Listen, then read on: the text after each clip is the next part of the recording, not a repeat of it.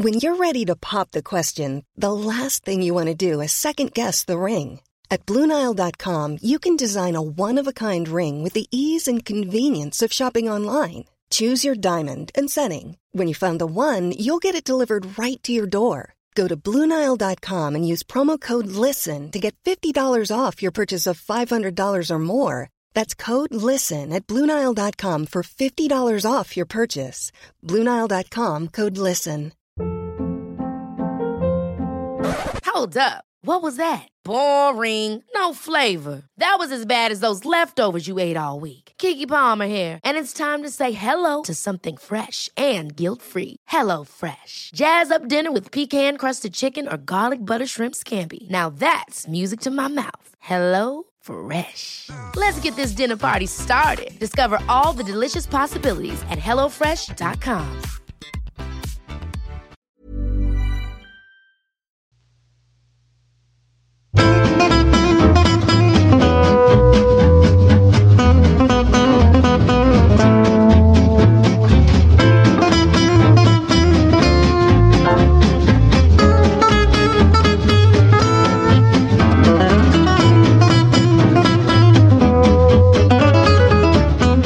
Mm, säger vi hej och hjärtligt välkomna till den här veckans episod av Handbollspodden Avkast. Det är precis som vanligt jag, Emil Sjölin, som rattar sändningen tillsammans med experterna Josef Pujol och Charlie Sjöstrand. Den här veckan har vi precis som eh, under hela slutspelet en eh, supermatig agenda att gå igenom. Det har ju spelats en massa matcher och det har blivit lite snackisar och det ena med det tredje. Men innan vi drar igång med det då vill jag bara säga att vi har ett jubileum nu. Inte riktigt ett jubileum. Jag skulle tippa på att när den här podden släpps då på måndag, då kommer jubileumet att inträffa. Då kommer vi nämligen ticka över från 599 Patreons till den magiska 600 personers gränsen.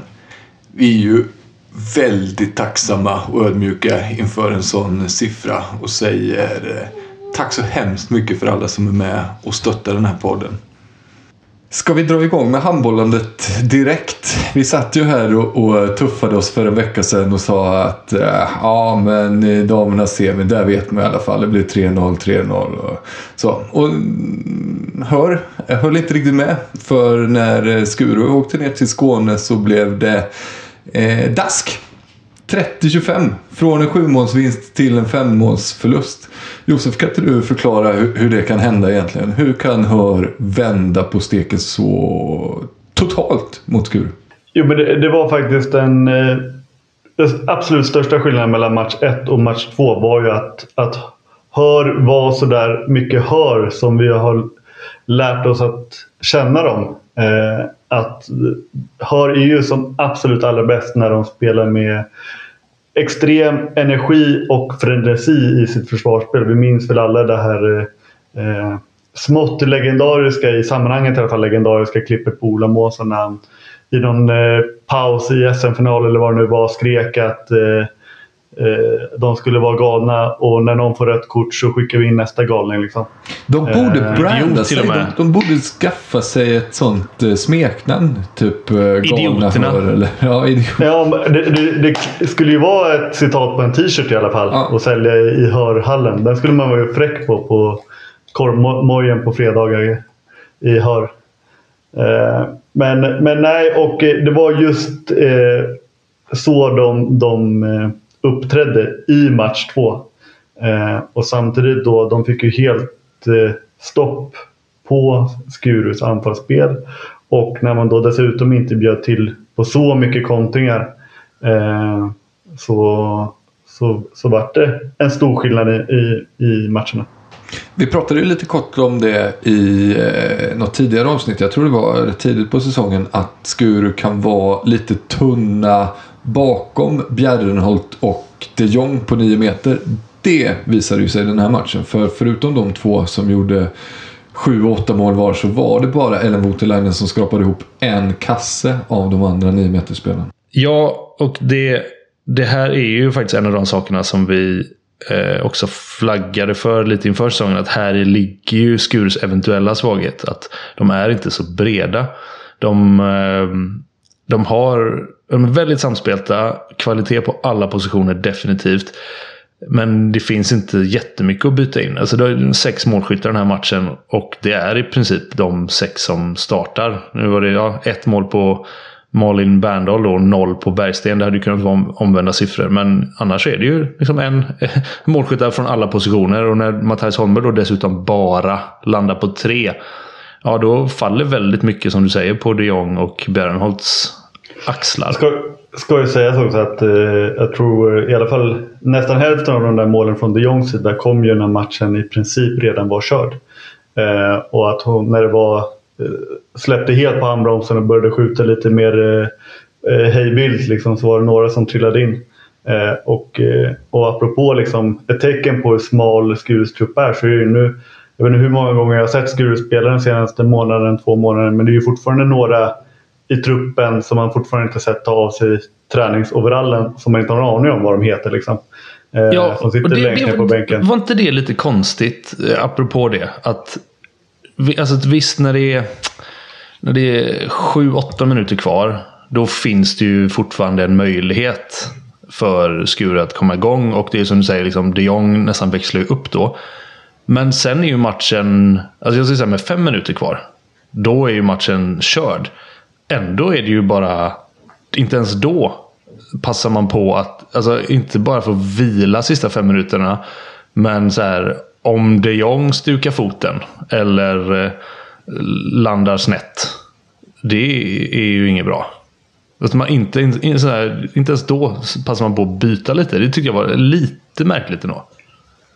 Ja, verkligen. Samtidigt så sitter de där kalla som ispinnar. Liksom. Eh, men det är klart att ja, det sant. är... Men det är väl alltså, verkligen eh, rutin som de kan ta med sig in i, kanske inte i match 3 eller match 4, men i, i nästa säsong eller att ha varit i hetluften och, och känna på det helt klart. Det måste kännas ja, jag... lite konstigt att åka hela vägen från Stockholm till Hör torska en match och den, hela matchbilden egentligen ser ut som den... Alltså, det går inte att tänka sig en matchbild som lämpar sig bättre för att släppa in de här lite yngre spelarna. Men ändå får de inte göra en enda minut. Nej, jag, jag, jag, vet inte, nej, men jag vet inte om det är så här för att det ska ge, om de fem minuterna ger så hemskt mycket till spelare 8-9. Utan jag tänker snarare så här att... Ja, fan, vi, de, de pushar ju samma spelare i princip varje match. Då kan man ju, ja men fan nu kan vi faktiskt vila Bjärrenholt här sista. Om man vill. Å andra sidan kanske de försökte hitta någonting. Ja, försöker hitta fem minuter av bra spel att ta med sig in i nästa. Vad fan vet jag. jag bara Men du Charlie, eh, snygg timing i tv-avkast när ni höjde den unga vänsternian i Hör. Ja, eh, Emma Nohanovic ja. Ja, det, ibland så... Eh, ibland, ibland får ni fan till det. Ibland får vi fan till det en gång per månad ungefär om man har tur. Nej, men eh, det var ju verkligen eh, med tanke på att hon smällde in sju kassar. Så var det ju verkligen eh, som du säger, bra timing att du lyfte henne i torsdags. Och det här är alltså, för de som inte känner till det, en tjej som är född 03, eh, moderklubb H43, tror jag. Eh, som alltså har, eh, på, mycket på grund av att Isabel Andersson skadade korsbandet i somras och inte har kunnat spela för den här säsongen så har hon liksom kastats in och mer eller mindre tvingats vara en startspelare och kört på hela säsongen. Och ja, Lite påskyndat, egentligen lite för fort. Men de har liksom inte haft någon annan utan de har varit tvungna att spela. Och fram till jul så låg hon alltså på minus, minus MEP. Så det är liksom inte så att det har varit succé från början. Men hon har fan mig tvingats mer eller mindre att spela ändå. Men det som är så coolt är att efter jul då så har hon, jag tror hon avslutar säsongen på 16 poäng i MEP liksom plus. Så då har hon ju ändå sådär en två poäng i snitt eller vad fan man nu, nu hunnit spela. Och, ehm, och det, är, det är också hon som i eh, den första kvartsfinalen där. Det är hon som kastar bort bollen till Julia En i Skara. Som gör att de tvingar fram en förlängning som de senare vinner. Och jag bara tänker så här, om jag själv har varit 19 bast. 18, för hon har inte fyllt 19 ens. Eh, gör mitt första slutspel. Och eh, gör den grejen. Det hade varit så jävla stursk då, kan jag tänka mig. Nej, man hade dragit upp den här snurra med fingrarna gesten mot bänken. Så. Jag, jag Ja, men lite så. Jag hade liksom gått hem och grunnat en del på det. Men hon, ah, hon glider in till match två och gör fem mål istället. Och Hör vinner. Och i match fyra, som jag och Putte är på plats i Skara. Då har liksom Hör fört matchen. Skara har närmat sig. Gjort match av det igen. Hallen kokar liksom.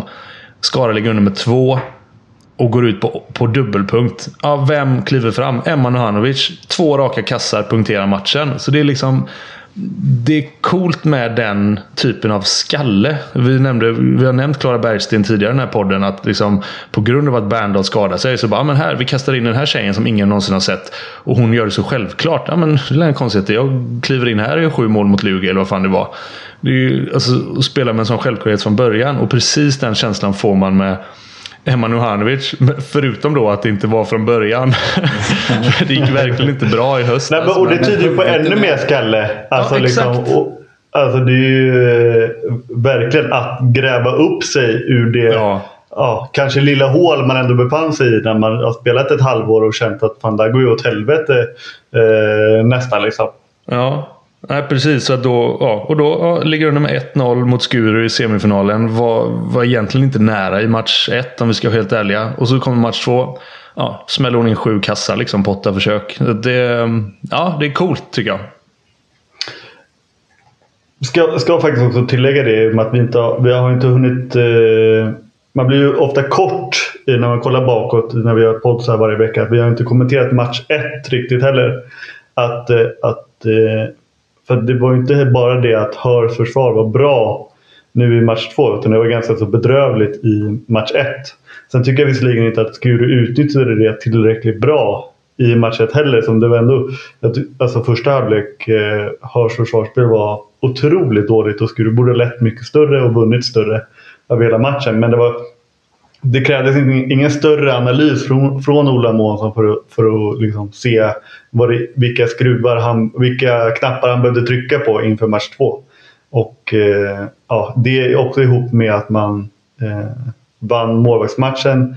Josefin Nordström fick inte alls tag i, i bollarna på samma sätt som Skuru såklart vill. Tror jag hon landar någonstans mellan 15-20 procent vilket ju är inte tillräckligt bra. Eh, och de där kantlägena som hon gärna vill ha eh, lyckades Hör eh, pilla dit och framförallt i form av Johanna Östblom. Eh, också en ung tjej apropå eh, som gjorde en extremt fin andra halvlek framförallt med liksom, drömmål efter drömmål ungefär. Okej, tisdag 19.00 Eriksdalshallen. Då kommer Hör eh, på besök match 3. Vad ger ni dem för chanser att eh, knipa en match till då mot Skuru? Ja, de är... Jag ger Hör betydligt större chanser på hemmaplan. Generellt. Ehm, Ja. Jag tror... eh, Jag håller ju trots allt Skuru som det starkaste laget. Och eh, jag, precis, precis på samma sätt som Ola Månsson kunde göra en läxa och eh, skruva på grejer till match två så tror jag att Oskarsson och Tagesson kommer göra det. Eh, nu också. Jag tror inte att Josefin Nordström kommer landa på någon 20 procent den här gången. Eh, jag tror att man kommer läsa på lite kantskytte bland annat. Eh, ja, och det ena med det tredje. Men eh, jävligt alltså, kul för serien att det blev ett 1 och alltså, Jag tyckte det var coolt av Hör att visa att man liksom kan hämta sig på det sättet och, och bjuda på en helt annan matchbild. Så att Ja. jag, jag säger inte att de är slagna på förhand men, eh, men favoritskapet ligger fortfarande i, eh, ja, i grönvit favör så att säga. Och, och det ska sägas att de visar ju inte heller bara oss utan de visar också sig själva.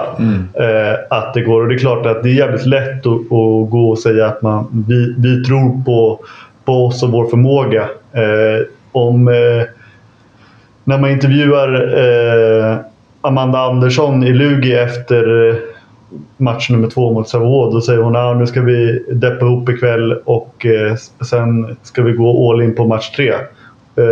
Så är ju det kanske lite mer... Jag tror om hon kollar djupt, djupt inne i sig själv så tror inte hon riktigt på att de löser den här eh, matchserien. Men det tror jag att Hör i större grad nu gör än, än innan den här matchen.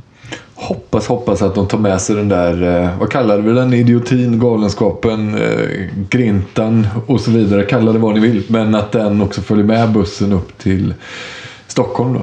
Du, du ja. nämnde ju det där eh, Josef. Lugi Sävehof match 2, 22-33. Ja, och det, det var i, i underkant. Alltså den här matchen var död i Ja, efter eh, några minuter kändes det som. Alltså, I match nummer ett så hade ju Lugi en himla fin första 15-20 tror jag att det var. Mm. Och, och, och Bjerre träffade på krysset från 14 meter i princip. Eh, men nu i match två, Eh, jag ska säga så att därefter så dominerade ju Savoie match 1. Eh, efter de första 20. Men nu i match 2 så var det liksom eh, ja, inte ens eh, något snack. Eh, och eh, Lugi måste jag säga, de hade ju väldigt svårt i uppställt anfallsspel. Och som så många lag gör då så går de över i, i 7-6. Alltså är ju där eh, ännu, ännu sämre. I, men liksom ta sitt förnuft till fånga och, och, och sluta med 7 6. För att sen typ försöka tre gånger till i matchen. Och var, alltså jag tror Sävehof snuddade nog på närmare 10 mål i, i öppen kassa. Alltså det var ett bedrövligt 7-6 och eh, de vet nog också vad de behöver träna på inför match 3 även om jag inte tror att det kommer hjälpa. Men eh, snälla sluta spela 7-6. Det, det är min vädjan i alla fall.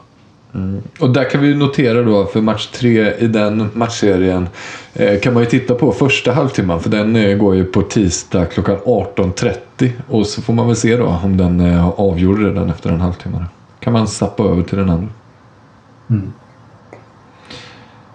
Ska vi röra oss över, nu när vi är inne på eh, tider och datum och sådär, så kan vi väl röra oss över till eh, herrarnas matchserie och börja i änden med eh, datum och tider Charlie. För att eh, jag har ju eh, förstått utifrån som att eh, dina arbetstider och eh, vår, vi som ska titta på matcherna, våra tv-tider har flyttats eh, hejvilt. Både fram och tillbaka och sen fram och tillbaka igen. Ja, och framförallt eh, till det sämre.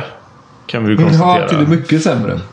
ja, tycker vi som står utanför. Men även eh, vi i form av jag och vi som jobbar på tv som tycker det är helt värdelöst.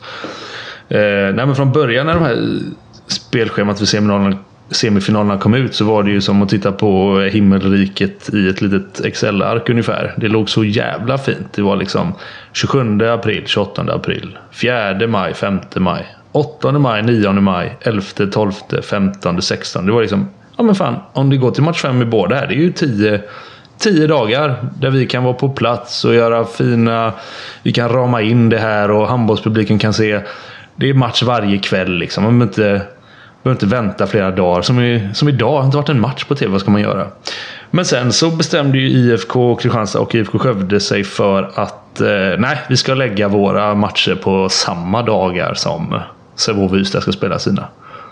Och fucka upp allting helt enkelt. För alla oss andra. Inte bra. Jag fattar heller inte argumentet att de inte vill spela när det är JSM-finalspel eh, heller, måste jag säga.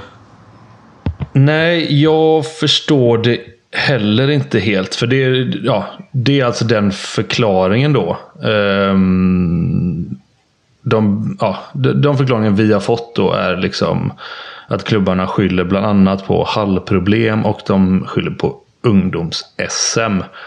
Och det är ju då ungdoms-SM, steg 5, jättestort för alla åldersklasser där tror jag i Uppsala eller fasen det är till helgen då. Och 8 maj på söndagen skulle ju de spelat och det vill de inte göra. Och då flyttar de liksom så att de inte spelar matcher under helgen. Och då när de flyttar sin söndagsmatch till måndagen då, då antar jag att de inte heller kan låta sin match ligga kvar den 11 utan flyttar den till 12 och så blir det liksom ringa på vattnet. då. jag antar att det är så kedjan ser ut. Eh, men jag, ja, jag har inte heller rikt, jag förstår heller inte riktigt. Jag kan inte... Jag kommer inte på någon spelare i alla fall i något av de här lagen som är särskilt bärande. Eh, vad, vad sa vi? Vi pratade om att eventuellt Adam Ljungqvist var väldigt ung och kanske kunde vara junior. Men jag är fan tveksam alltså om han är så ung. Det kan, det kan han vara. Ja, jag, jag försökte eh, kolla det nu faktiskt medan du pratar om Adam Ljungqvist. Eh, han är alltså 19 år gammal. Då spelar man väl inte i IS, som gör man det? Jo, det kanske man gör. Det kanske man gör. Eh, Det kanske man gör Men- om man är men- 03, jag vet inte. Ja, men, och, och, men, men jag kan ju säga det nu att eh, liksom, jämföra med Danmark som precis haft Final Four för U17 och U19 i helgen. Så, och samtidigt som eh, Skanderborg eh, spelar viktig eh, gruppspelsmatch. De har ju gruppspelskvartsfinaler.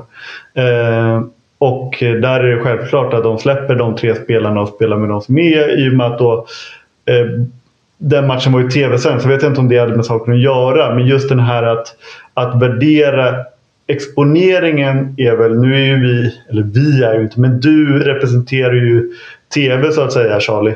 Eh, och, eh, men just det där att klubbarna kanske inte ser då kraften i att matcherna sänds på, i tv och att de då ramas in liksom. Eh, för den breda publiken. Nej, precis. Och det är ju inte bara... Nej, men jag, jag tror precis som du säger att det är en förlust för klubbarna själva och för handbollen i stort. För jag är övertygad om att det finns en...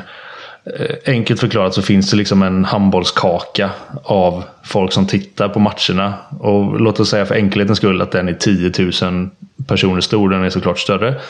Men om vi då har om Sävehof, Ystad och Kristianstad-Skövde spelar på samma, samma dag. Då kommer 5000 titta på den ena matchen och 5000 på den andra. Enkelt förklarat. Men om de spelar onsdag och torsdag. Då kommer 10 000 att se båda matcherna.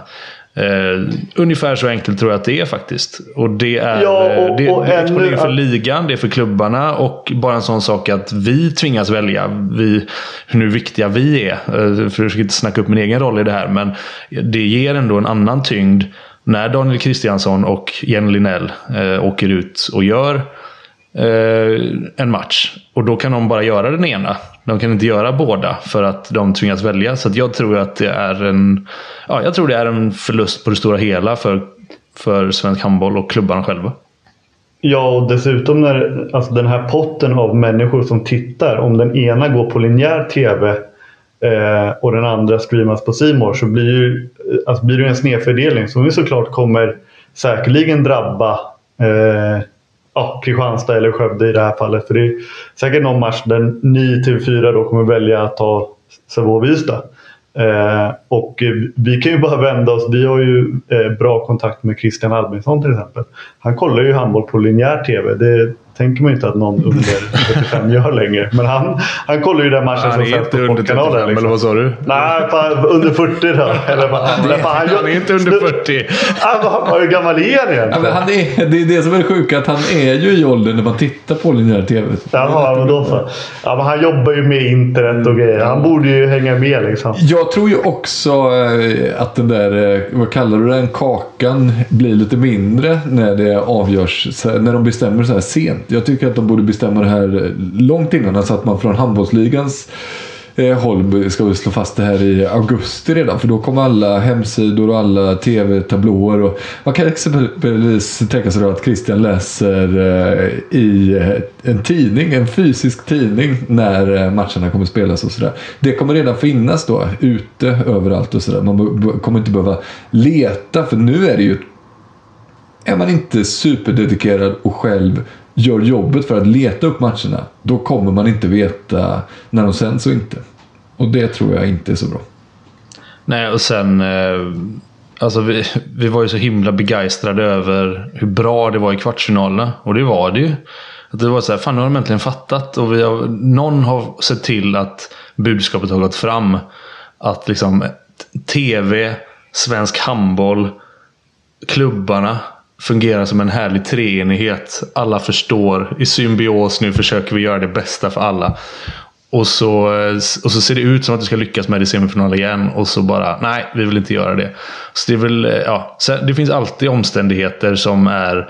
Eh, om, om Alingsås hade gått vidare till semifinal så hade de ju behövt liksom anpassa sitt schema efter det här European Cup. Som de för övrigt åkte ut ur nu mot rumänska Bayamare. Men Um, ja, sådana grejer. Och fine, då, det är ju liksom så här ett undantag som man köper. Då får man stuva om. Men i, i, när, det, när det inte finns, inget av de här lagen har ju det att ta hänsyn till.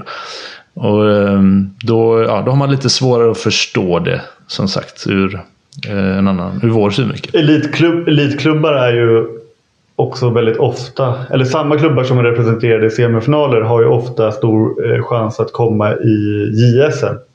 Eh, steg 5. Så det kan man ju också ganska tidigt veta liksom att försöka hålla isär det. Eh, och anpassa sig lite därefter. Sen, det är klart den här superdatorn och alla speldatum och allt som ska till. Det har ju varit ett problem i många, många år på, på olika eh, mindre och stora sätt. Men, eh, men det här var ju eh, ja, lite beklagligt. Yes, men nu är det slut på gnället för nu ska vi prata om en av de absolut roligaste handbollsmatcher jag har sett i hela mitt eh, liv. Nämligen IFK-mötet där IFK Skövde tog emot IFK Kristianstad. Wow, vilken match! Dubbla förlängningar och sen shootout. Jag har aldrig sett det. Förutom förra slutspelet då när det var i, eh, i semifinalen mellan Hör och Sävehof.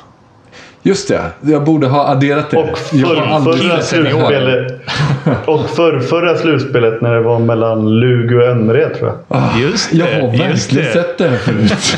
Men jag har lyckats förtränga det. Det är inte, Inte så på här sidan. ofta man ser det här. Så ska jag säga då. Nej, Nej. varje år bara. Men inte på här sidan. Lika ofta som jultomte. Exakt. Eh, En gång om året ungefär. Det är fan inte ofta det. Det är ändå ganska sällan. Nåväl, en, eh, en jäkla härlig handbollsmatch ju som eh, IFK Kristianstad egentligen borde ha vunnit. Ja, vad menar du jag. då? då? Jag tyckte att de eh, hade matchen i sin hand en bit in i andra. De ledde och det såg stabilt ut tycker jag. Och, Skövde gjorde väl inget sådär himla speciellt heller. De liksom bara gnuggade på och ja, ja, jag tycker Kristianstad själva förlorade matchen. Jag håller med till viss del, även om man väl ska ge cred till det som ju blev ett väldigt lyckat byte i Adam Ljungqvist. Alltså de kämpade lite med att byta ut eh, Bjarkir Marsson, heter han va? Och började Bjarki Valdimarsson. Bjarni Valdimarsson. Ja, Val- Val- Vänsternian i alla fall. Det var ju den positionen som... Bjarki Marsson. Den, den är, det, det är too far a stretch måste jag säga. Det är ju hans eh, kommande barn då. Ja, Eh, precis. Men, men eh, ja, att sen när det här målglappet mellan klubbarna var som störst så bytte de ju in då nämnda Adam Ljungqvist som de fick väldigt bra betalt för. Men, men eh, generellt, eller i regel så håller jag med dig, eller i regel, men i, jag håller faktiskt med dig Emil på så sätt att jag tycker att att eh, det var Kristianstad som förlorade matchen när det då var 15 eh, minuter kvar eller vad det nu var. Alltså har ett jättefint eh, försvarsspel hela matchen igenom och lite det som jag flaggade faktiskt för, för några veckor sedan, eller månader sedan kanske, just det här kring att, att Skövde spelar ett väldigt svårt anfallsspel, eller ett väldigt krävande anfallsspel när det är eh, Präglad av så mycket individuella... Eh, det är så väldigt individuellt liksom. Eh, och när man möter ett så pass bra försvarsspel så fick man det kämpigt här. Men, men det som jag tycker framförallt eh, Kristianstad dummade sig med det var att de bytte ut mittsexorna. Alltså spelade utan varken Jurmala Åström eller eh, ja, Besara Kaj istället för och, och spelade med Filip Henningsson för att prioritera eh, försvaret och minska ett byte. Och det tyckte jag straffade dem i sitt anfallsspel.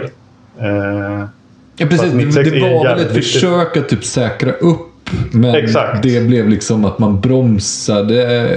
Eller, eller Exakt. Och- fegade kan man säga. Precis, för att, för att det var också, i, framförallt i andra halvlek, fick man väldigt bra utdelning på just eh, mittsex. Och nu vet jag inte hur många mål det blev, men eh, ett par mål och ett par tilldelade straffar eh, för Jurmala. Sen så, alltså det var ju verkligen, eh, nu vet jag inte om det var någon skada eller så, men det var ju verkligen för att säkra upp bakåt. Det var ganska tydligt. Men det, det, det bet sig lite faktiskt i, i röven. Det finns ett lag till av det ni båda nämner här. Eller framförallt alltså både om man tittar på att Ljungqvist kommer in och att eh, Kristianstad väljer att spela med Henningsson för att undvika eh, bytet där. Och det är nämligen att Kristianstad tar slut i större utsträckning än vad Skövde gör. För efter 42 minuter eller 43 så känns det fortfarande kassaskåpssäkert. Eh, att det är så här, ja, Skövde kommer ju inte närmare än fyra mål här vad de än gör. Men Marcus Olsson, han får gå hela tiden. Och han gör det bra. Han är ju en maskin, men även en maskin behöver ju liksom oljas ibland. Eller vad fan man nu ska dra för analogi. Och där har ju Skövde möjlighet ändå. Fan vad vi tre vet lite om huruvida maskiner Oljamaskiner. oljas eller inte. Nej, det är sant. vad, vad, vad, vad ger man en maskin då? Banan Säkert olja. eller? Eller banan. Bensin. Ja, men... Eh, liksom att Skövde unnar sig att eh, byta Turin anfall-försvar. Framförallt lättare den första halvleken såklart. Där de har det korta bytet. Eh, Eh, De jobbar mer konsekvent med det. De, de slänger in Ljungqvist, visserligen lite som en Hail Mary för att det inte funkar. Eh, Medan då Kristianstad ja, saknar Johan Nilsson. Det tror jag är jätte... det- Det ska vi inte liksom underskatta. Betydelsen som Johan Nilsson har i form av avlastare på 9 meter och han är inte tillgänglig. Och även bakåt. Men också det att inte bara att man alltså, måste gå tungt på Olsson. I och med att man går så jävla hårt på Henningsson. Kör honom som mittsex och bakåt. Då finns ju inte han som ett avlastningsalternativ till Marcus Olsson heller. Eh, Nej, jag tänkte precis säga det. Ja, han hade kunnat avlasta Olsson. Och istället Ja. så blir han kanske också trött och behöver avlastning. Så att liksom, lite det som du säger, hade man, hade man valt en annan väg, spelat lite mer med Jurmala kanske framför allt. Som, liksom, det är inte hela världen tycker jag, om man hamnar med Jurmala och Åström bakåt heller. Några vänder om man Nej. inte hinner byta. Alltså, han är inte oduglig. Så, eh, så, så tror jag att det, ja, sen är det så här, det är skitsmå marginaler. De, de hade ju bevisligen ork för att klara 80 minuter handboll. Så att det var ju liksom inte så att de tog helt slut. Men jag tror ändå att eh, ång, alltså de gick på ångor på ett annat sätt än vad, än vad Skövde gjorde. Eh, som gjorde att Skövde kunde ta sig ikapp och förbi. Nej, och det är klart, vi sitter ju alltid med, med facit i hand så här. Men, och att, men för mig då, till exempel om man ska offra en position i sitt anfallsspel för att säkra upp bakåt. Då är det för mig det att man alltid offrar en kantspelare. Och skulle slängt ner då eh, kusin Henningsson på högerkanten istället, typ. För att slippa eh, det där bytet. Eh, men eh, som sagt, det är jävligt enkelt att sitta här och, och, och säga det. Men hur trött blir man efter 80 minuter handboll? Får jag fråga det? Är det en eh, naiv fråga? Ja, alltså. Jag har faktiskt spelat 80 minuter eh, för Kristianstad i eh, Estrada Alingsås premiärmatch. I slutspelet 2013. Och det jag kan säga är att eh, jag kände inte att det var... Eh, alltså jag, I sådana här matcher så är det liksom... Man går så jävla mycket på adrenalin. Jag tycker inte man kände att man var trött. Det var, alltså, om, den tröttheten man känner är ju att liksom, oj, nu börjar det liksom, man börjar få lite krampkänning i vaden kanske. Alltså det, men inte så att man... Jag upplevde inte att eh, orken tog slut. För man går så jävla hårt på adrenalin och det är fullsatt på läktarna. Och man är så jävla fokuserad på att försöka vinna matchen. Så det, det är min erfarenhet baserat på den enda matchen där jag har spelat 80 minuter då. Men eh, jag tror som sagt när det är så här tajta slutspelsmatcher, fulla hallar. Det är liksom, jag tror ingen av spelarna själva kommer skylla på trötthet. Nej, inte jag heller. Det var också det var över 10, 2012 tror jag att jag spelade 80 minuter senast. Eh, och eh, Charlie står ju på en kant och, och jag byter anfallsförsvar. Så jag tror, tycker inte heller att vi, vi kan inte riktigt jämföra med de som står och brottar i mitten. Nej, Men, vi eh, springer ju mycket mer, du och jag. Ja, ja visserligen. Men det är inte det man blir trött av. Men eh, Du var nej. fortfarande ung och lovande och pigg och fräsch då. Du, du såg ju aldrig trött ut då, Josef. Du, du var ju motsatsen till eh, Dovnjak eller, eller Hallén som ser Ja, trötta ut i matchminut ett. st- studsar fram. Kan vi prata om hur bra Nej. Hallén är eller? För övrigt. Ja, det kan vi faktiskt göra. Fan vad bra han är. Anton eller Viktor? Ja, båda. Jag tänkte framförallt på Anton. För att Ja, det var han som ja, Emil exakt. refererade till. Jävlar vad... Jag har aldrig sett han så här taggad heller. Nej, det var tre målgester varje gång alltså. Ja. Han är jävla grym. Det är så sjukt när han flippar i armhålan på målvakten varje gång. Det är så jävla störda avslut. Det är ett jättekonstigt skott han har, men väldigt effektivt ju. Ja. Nej, härlig spelare. Ehm, ja, nej, cool match, häftig match och eh, avslutningen. Jag har sett lite, jag har sett både och. Men mest så här folk som gnäller på konceptet shootouts. Jag måste säga att det är väl skitsamma om det är shootouts eller straffar. Varför skulle det ena vara mer rättvist än det andra? Nej, eh, jag håller med om att det är skitsamma på så sätt. Men jag tycker, det enda jag tycker är att det är lite orent. Alltså i, i och med att vi inte har... I hockeyn till exempel, då har man ju, det är ju en typ av shootout som de har. Men de kör ju det hela vägen så att säga. Det är så de skjuter klipp- straffar, menar du? Exakt. De klipper ju inte från blå stillastående under, under match, matchen för att sen köra shootouts i. Och det är väl just det enda jag skulle kunna tänka är att det är... Ja, dels gillar jag i och för sig inte när det är, som vi pratade lite om, att det hattas och byts hela tiden. Och Det ändras lite för mycket regler i handboll generellt. Men annars så tycker jag bara att det blir lite orent att det ska vara det ena eller det andra. Ja, jag, jag, jag tycker att det är så uppenbart publikfrieri. Alltså det, det blir lite mer jippo än eh, typ... eh, Är det bra eller dåligt då? Men du är ju en publik, eh, publikens man. Ja, men i det här fallet så är jag nog mer en konservativ grinig gubbe. Ja. Men är ni inte precis som jag att er första instinkt när det blir förlängning är att ni hoppas det ska bli straffar? Jo, absolut. Oavsett sport? Direkt, Ja. jajamän. Tack. Absolut. Nej, jag tyckte det var kanonkul att se shootoutsen också. Det var inte det. Sista Eh, reflektionen från den matchen. Jag såg, ja det har jag också sett lite reaktioner på att eh, Ville har kritiserats och eh, Anton Hallbäck har kritiserats för, ja, framförallt kanske Ville då, att de lät Anton Hallbäck ta en shootout. Eller ta en av de här Ja. straffarna då. Det ty- jag fattar inte det. Är han inte en eh, säker eh, kontringsspelare? Han har ju fan spelat både han har spelat högerkant och eh, jag tycker ofta han är så här snor bollen och kör singelkontringar. Alltså så här, jag blir ju mer förvånad när, när Jack Turin ställde upp liksom, och skulle springa. Ja, och. Dan Bäck Hansen. Ja, Det- den var min, sjukt Hela min random. kropp skriker ju så här. Ta inte en linjespelare. Precis, det är liksom ja, Sergio tar Ramos. linjespelare. Aj, Ja, aj, det aj, är verkligen så Sergio Ramos kommer till strafflinjen och bara skjuter den över Bernabéu. Det var ju den man såg. Men han var ju stensäker också. Ja, han var ju, men det är, väl, det är precis som du sa innan Josef. Sitter man med facit på hand så kan man ju alltid kritisera sånt.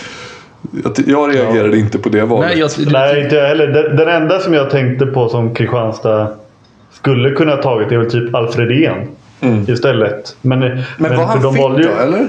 Ja, jag vet inte. Han satt ju på bänken och de valde ju Selin trots att han var kall så att säga. ja, det var ju Så att det mäktigt. kanske... Ja, eh, verkligen. Och det är det jag menar. Men det, och det, men det hade ju också varit en sån chansning. Likt eh, Gareth Southgate i var det EM i somras eller något. När han bytte in då två kalla spelare för att ta straffar och bägge bommade. Om nu Selin och Ian bägge hade kommit 60 minuter, eller 80 minuter bänk då och sen ska skjuta. Då. Det är risk. Southgate kan ju det här med straffar va? Det är sen gammalt. Han har, ja, precis.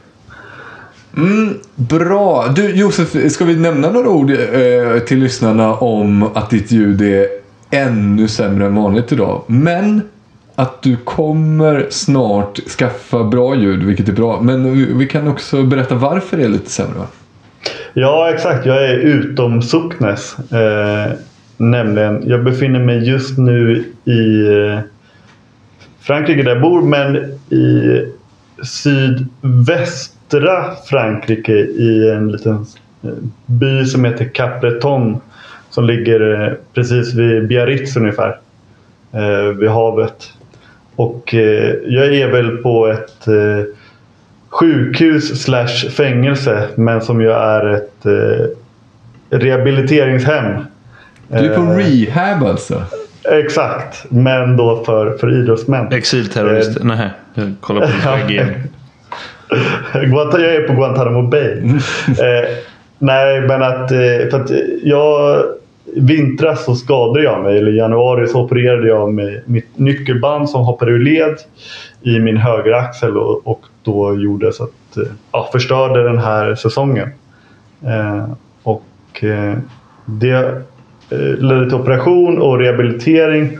Och det är någonting som de har här i Frankrike. För det är egentligen det. Det är inte så mycket mig jag skulle vilja prata om kring det. Utan det är just det här stället som jag är på som är så jävla coolt. Alltså att eh, man har då möjlighet i, i sin försäkring att åka hit och eh, bo här. Jag ska bo här i, i tre veckor. Och eh, med då tillgång till sjukgymnaster och fystränare för att liksom, ja, jobba stenhårt för att komma tillbaka så, så fit som möjligt. Och eh, det Eh, man ligger inte på latsidan när man är här. Jag hade min första hela dag i fredags och eh, på riktigt tränade fem pass. Liksom.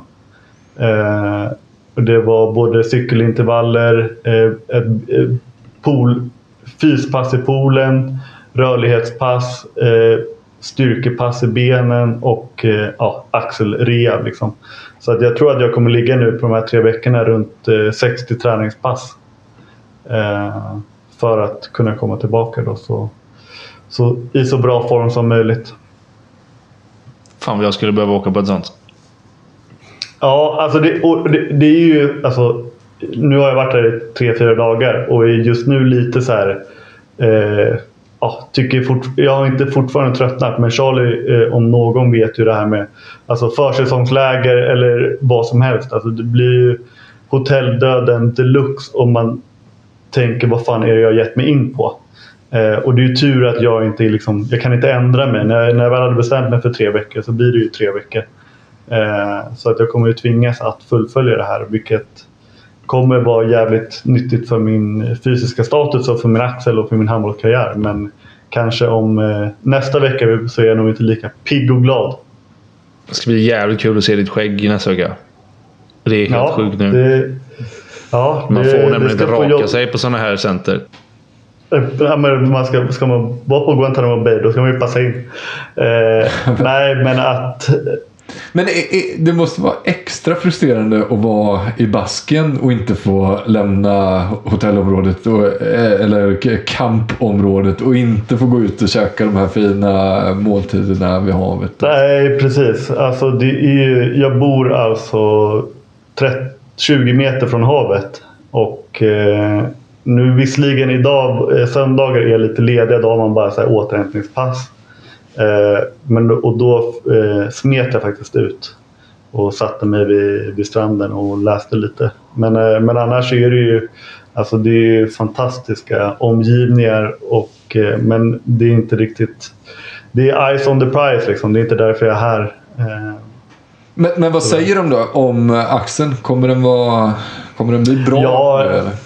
Alltså det är väl, eh, jag, jag kommer inte spela med den här säsongen. Vår säsong är ju över i början på juni.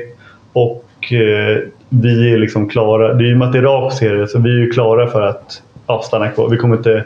Och vi har inget att spela för helt enkelt i princip. Eh, så det finns inget att stressa tillbaka till. Jag, jag, nu har det gått tre och en halv månad sedan jag opererade mig och jag är ju, känner mig ganska långt ifrån eh, handbollsspel. Liksom. Men jag kommer ju vara redo igen när försäsongen startar i eh, augusti. Eller i juli. Eh, och nu i och med det här kommer jag vara i lite bättre form. Jag har inte fått springa eller någonting. Liksom. Det är klart jag har ju kunnat cykla och det finns massa grejer man kan göra. Men här, här får man en sån jävla möjlighet att eh, göra det så jäkla bra. Och det, är, ja, det är ett jäkligt coolt centrum och man har sett lite så här tröjor, signerade tröjor som eh, hänger lite överallt för, från andra spelare som har har varit här då. Och då är det ju eh, Mikael Essien och William Gallas och andra. Eh, väldigt mycket rugbyspelare har ju varit här. Eh, I och med att rugby är väldigt stort i södra Frankrike. Kommer du signa en tröja och hänga upp? Den eh, tror jag inte platsar tyvärr. Alltså, mitt ego är stort men jag inbillar mig inte. Uh, I have signed this. Do you want to hang it? Do you, or you maybe? Uh, no, no. no. You, what about you? Oh. Okej. Okay. Merci. Ja, kul, kul, att du ska vara där tre veckor. Så för jag, då kan man ju ställa lite frågor. Jag har frågor om det här. Men jag tänker att då kan jag spara dem till nästa vecka. Ja, exakt. Jag har bara en, en eh, hel dag. Jag bävar ju inför för, alltså, måndag morgon har jag fått en helt ny innebörd eftersom det innebär att jag har liksom typ 30 träningspass att eh, lägga bakom mig innan jag får helg igen.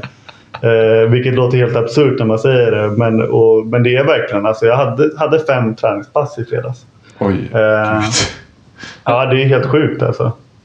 Men eh, ja, nej, det, det, är också, det är ju jävligt coolt. Man, man, alltså, man vet ju det sen gammalt. Man kan träna jävligt mycket utan att liksom dö. Eh, om man gör det på rätt sätt. Alltså, du kan ju inte träna handboll eh, två gånger om, två pass om dagen ens fem dagar över en längre period utan att då går det åt helvete. Men om du gör det rätt liksom, så kan man göra jävligt mycket. Och det ska jag bli varse om. Karaktärsdanande låter det onekligen. Ja, verkligen. verkligen. Okej hörni, vi har ju sparat eh, den finaste nuggetsen av alla till sist. Nämligen eh, Ystad IF som åkte till Partille och vann mot eh, ditt Sävehof, Charlie.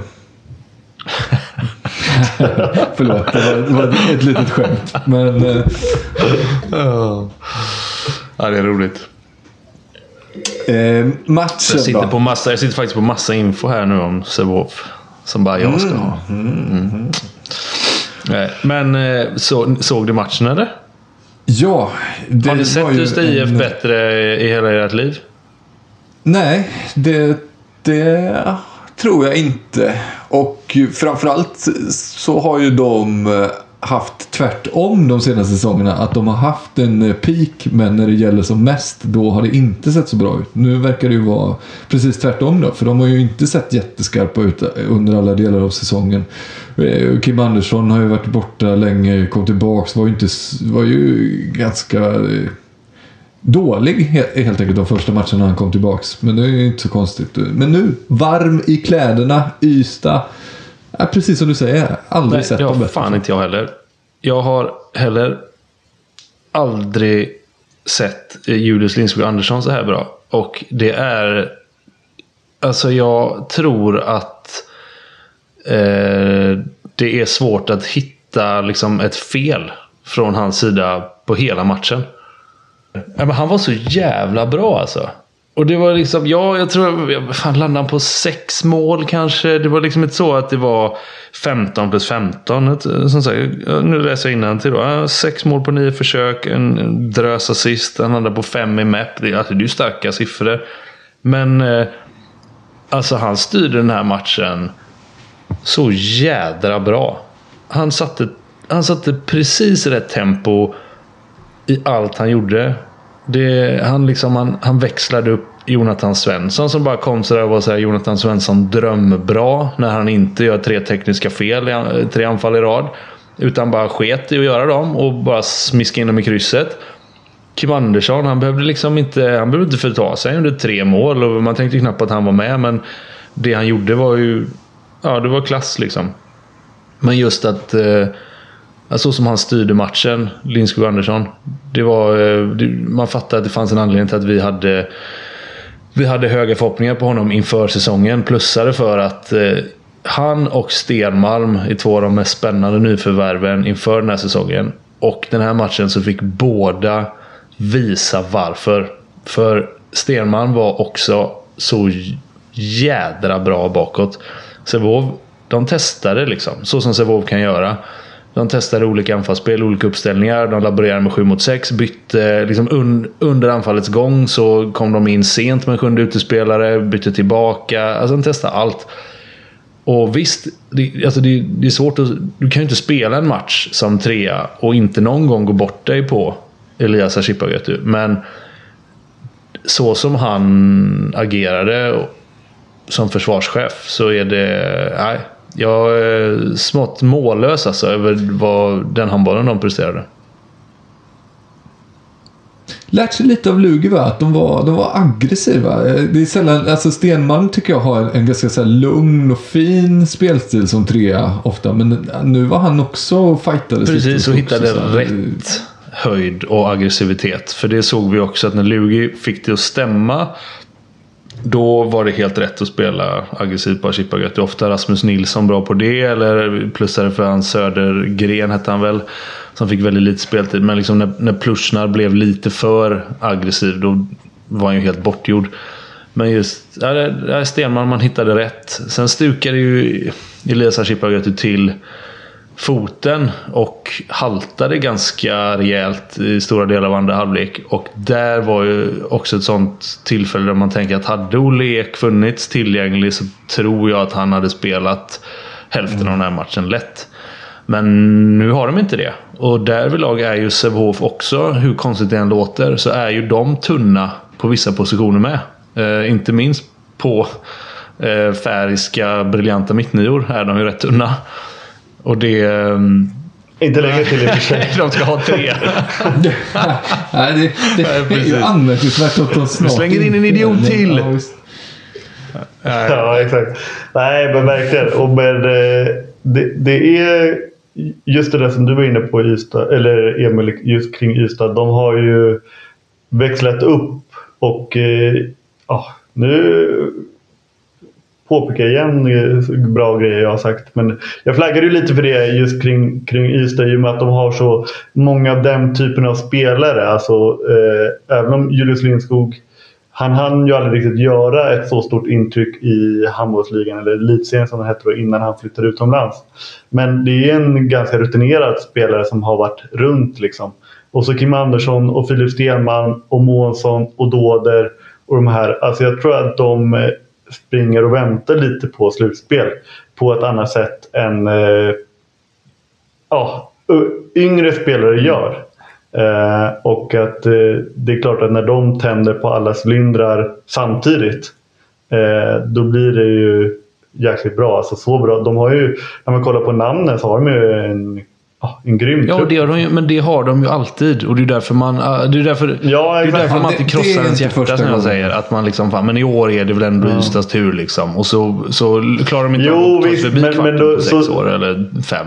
Nej, visst. Men, men, eh, du brukar alltid tippa dem högt ja, Josef, Av den anledningen att du tittar spelare för spelare. Ja, men nej. Bra spelare, att bra alla spelare, bra målvakter i hela Skåne får hjärnskakning är också svårt att värja sig mot. Eh, Absolut, jag säger inte att du gör fel nej, i dina nej, tippningar. Nej. Jag säger bara att Ystad IF, trots bra lag, har gjort oss besvikna. Jo, jo, men jag menar också även för Ystad IF är det svårt att börja sig emot. Men, mm. ja, Nej, men kul att du säger det med hjärnskakning, för Niklas Kraft kommer ju tillbaka den här matchen. Det trodde jag ju inte vi skulle se mer ja. av honom den här säsongen. Han kommer in och jag säger till och med ja, jo, han är med på bänken idag, men jag tror inte han kommer lira något. Och så bara rätt in och tar straffar liksom. Landar på typ 33 på Rolle. Svinkul att se Niklas Kraft tillbaka. Eh, Venfält också stabil. Mm. Hamnar också på över 30. Jag tror också det var 33-35 där någonstans. Och omvänt då. Möller och Obling. Nej, ingen av dem hade dagen. Och där ser vi också. Det var, alltså, Lugi vann ju match 4 när Obling var sval. Och idag var han det också, eller den dagen. Han hade 19 procent tror jag. Som vi nämnde Josefin Nordström tidigare. Det fanns svårt att vinna då. Uh, och så var det även den här gången. Och förutom Elias Ashipa som stukat i foten. Vettlek Aga gjorde en sån här, du vet, äcklig när det bara spricker mellan fingrarna sådär. ja, så ja. Liksom, Paper cut fast på riktigt så att säga. Så han fick, eh, fick, fick, ut och sy där liksom. Så att, där, där, tror jag också Aha. att, alltså det är ju omöjligt att sy om. Men jag bara tänker på hur bra han var i match 5 mot Lugi. Eh, så när Sävehof ligger under med tre i halvtid, eller vad fan han gjorde, och behöver se över sitt försvar och vilka alternativ man har. Och sen komma ut i andra halvlek utan eh, Vettlek Aga så är ju de alternativen betydligt färre rent generellt. Eh, så att det är klart att de var lite... Ja, det var inte, lätt, inte en lättare uppgift för dem, men sättet som Ystad IF städar av andra halvlek är bara ja, men hatten av. Det var en sekvens som var så jävla god liksom när de gjorde en ja, men en slags lång jävla jugge liksom. När Lindskog Andersson först kom över på högernio och så kom Jonathan Svensson sent i en lång jävla båge. Nästan också över på högernio och så perfekt timing. Så han gick upp över en över Sävehofs vänster tre vänster två typ. Oerhört eh, nördigt det här nu. Och smällde in den. Och sen anfallet efter, eller två anfall efter. Så är det bara spegelvänt liksom. Han gör exakt samma rörelse. Den här gången kommer Kim Andersson över på vänster. Lindskog Andersson släpper den i liksom precis rätt läge. Pang, bom, tjoff, mål där också. Och då känner man bara okej, okay, de har fullständig kontroll på det här. De vet, liksom, Sevov, de kan slänga offensiva försvar, defensiva försvar, sju mot sex. Ingenting, ingenting bet på Ystad IF den här dagen. Så att, eh, nej, och det är bara så här, kommer de spela så här igen, då är det bara, ja men fan, då är de ju Sveriges bästa lag. Då är det inget snack. Då är det lika bra. Det är klart att de ska vinna SM-guld. Men det är, ja, det fan, det är mycket begärt. Jag, jag kommer inte begära av Ystad för att de ska spela så här bra igen. Men det är ju väldigt intrikat att de vinner match 1 på bortaplan. Mm. Alltså. Och mm. den, ja, det är ju inte en matchboll, men liksom den pressen de kan sätta på Sävehof genom att eventuellt vinna match 2. Där ju på förhand i alla fall är ju oddsen bra mycket bättre än vad det är att göra det på bortaplan. Eh, så det, och jag tror att det kommer bli fullknökat. Alltså de kommer ha så mycket energi. Domarna kommer få så mycket press på sig så att det är... Ja, match två blir väldigt intressant. Han har en väldigt estetisk... Eh, ett estetiskt rörelsemönster men också en estetisk... Eh, ett estetiskt förhållningssätt till tempo, mm. Julius Lindskog Andersson. Alltså, när man tittar på honom så vill man typ dansa med honom. För man tänker att Fan vad han, eh, han hade han bara varit större liksom. sport så hade det varit Let's Dance på honom. Verkligen. Eh, jag ska säga så vi, vi, vi gjorde ju en sån här grej som vi själva kan störa oss på. Visserligen mest för att vi inte hade så mycket annat att prata om. Men där vi delade ut titeln Årets nyförvärv efter grundserien. Jag vet inte om vi, mm. om vi braskade för att det var kanske grundseriens bästa nyförvärv eller vad det nu var. Men att eh, liksom, om eh, Lindskog har ju varit kanske ihop med Elias den bästa spelaren i slutspelet hittills skulle jag påstå. Eh, och är ju också ett nyförvärv som vi kanske inte nämnde då i alla Jag tror faktiskt vi nämnde honom som lite av en besvikelse. Kanske inte riktigt de orden, men ja. just det här att jag hade hoppats på mer tror jag. Jag kan ha sagt. Ja. Eh. Nej, men jag, jag minns ju att jag hade väldigt höga förväntningar på honom inför säsongen och snackade upp honom i och med att jag, ja, vi spelade ju samtidigt i Norge och lite sådär. Så att jag, jag hade ju kanske bättre koll än vad, ja, vad ni hade och sådär. Eh, men att eh, nu han, han har likt hela Ystad då, eller hela Ystad, men han har i alla fall varit jävligt bra hittills och eh, ja, det bli, kan, eh, kan ju vara året. Enda problemet är väl kanske också att nu tror hela Ystad att, att i år är året och så går de på Precis, de får inte gå på myten om sig själva här i Ystad. Mm. Den enda grejen de inte får göra är att gå på myten.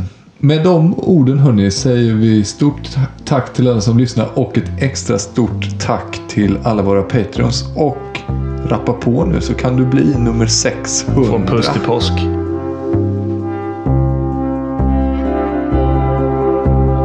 Rötterna blir starka när det blåser. Luften blir friskare när åskan går. Det blåser på Genesarets sjö och likaså på Gallerieblö. Dina kyssar smakar smultron och mjölk. Drömmen ska brinna om ett annat liv. Låt ditt hjärta slå ett extra slag. Låt oss hoppas att det snart blir dag. Mina minnen är som körsbär i punsch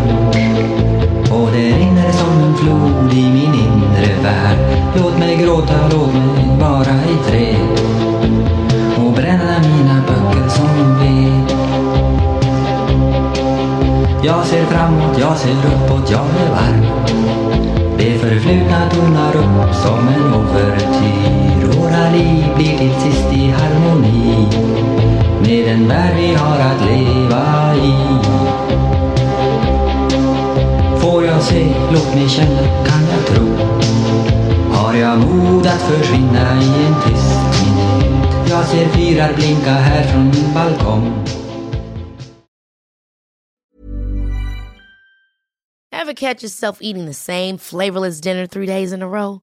Dreaming of something better? Well, Hello Fresh is your guilt-free dream come true, baby. It's me, Gigi Palmer. Let's wake up those taste buds with hot, juicy pecan crusted chicken or garlic butter shrimp scampi. Mm. Hello Fresh. Stop dreaming of all the delicious possibilities and dig in at HelloFresh.com. Let's get this dinner party started. When it comes to your finances, you think you've done it all. You've saved, you've researched, and you've invested all that you can. Now it's time to take those investments to the next level by using the brand behind every great investor, Yahoo Finance. As America's number one finance destination, Yahoo Finance has everything you need, whether you're a seasoned trader or just dipping your toes into the market. Join the millions of investors who trust Yahoo Finance to guide them on their financial journey. For comprehensive financial news and analysis, visit yahoofinance.com, the number one financial destination, yahoofinance.com.